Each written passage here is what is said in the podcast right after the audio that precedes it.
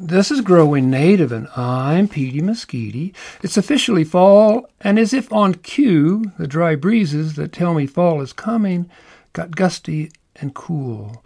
A recent trek into nearby hills was marvelous, with leaves of trees fluttering in the cool wind.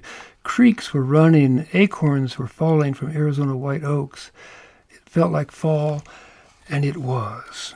Morning temperatures at our home near the banks of the Ahalote had been teasing at 60 degrees, but finally dropped into the 50s. I contemplate a jacket as I hit out the door at dawn. Nah, not yet. But once outside, I do say, brrr. And the 50s aren't that cold, right? But brrr is just practice for the 40s. And then a jacket. Hey, I was reading uh, some scientific names of plants, the genus of a plant and the species of a plant.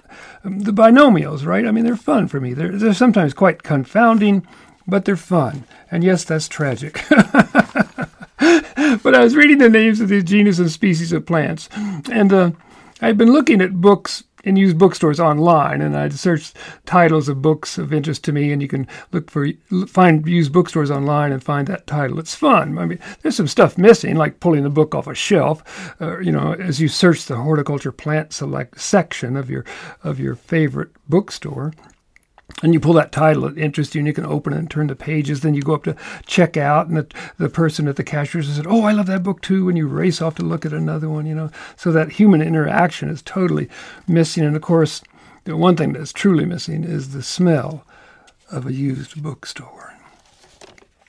But hey i'd found a copy of a paper-bound book put out by the american garden guild club guild book club i should say called the Self Pronouncing Dictionary of Plant Names, new and revised by a fellow named Ralph Bailey. Yeah, the first one uh, that came out was 1948, and I had the 1962 edition in my hands. It contains a list of genera with the meaning and the pronunciation, and a list of species with the meaning and the pronunciation. I mean, it's it's a small book, only 64 pages, but I was having a blast, you know, turning pages, chuckling, wowing. What? but listen, listen, listen. In the genera section, I saw the the genus Melampodium. Oh yeah, Blackfoot daisy. He's going to say Blackfoot. No, no, Mr. Mesquite, no. Linnaeus, the king of the binomial, the instigator of binomials, back in the 1700s, he named the genus uh, Melampodium to honor Melampus, the legendary soothsayer and a healer, originally a Pylos and of course ruled at Argos, a mythological soothsayer. Of Linnaeus, his disciples and his followers and his cronies, they loved to name genera after mythological Greek and Roman characters. Is that wonderful? So not Blackfoot daisy, but Melampus daisy. And maybe soothsayer daisy. Oh, I love it. it's a favorite plant. Imagine that. Uh, and I always find it on gravelly, rocky soil, almost always limestone, white ray, ray flowers, so white petals.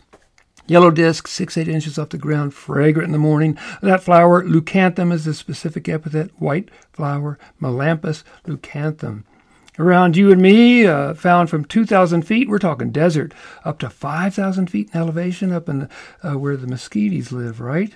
And, uh, and always on those aforementioned slopes and gravelly mesas. Uh, I'm telling you what, when you see this plant and you say you're with your friends, you can say, that's not Blackfoot daisy, that's Melampus daisy. Some of us call it the soothsayer daisy.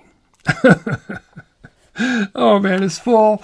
Uh, oh, it's just the greatest time of year. Time to get out, get out in the desert at 2,000 feet up to 5,000 feet, looking for Melampus. Hey, desert is beautiful. Yeah, it is. I'm Peter Mesquite, and this has been Growing Native.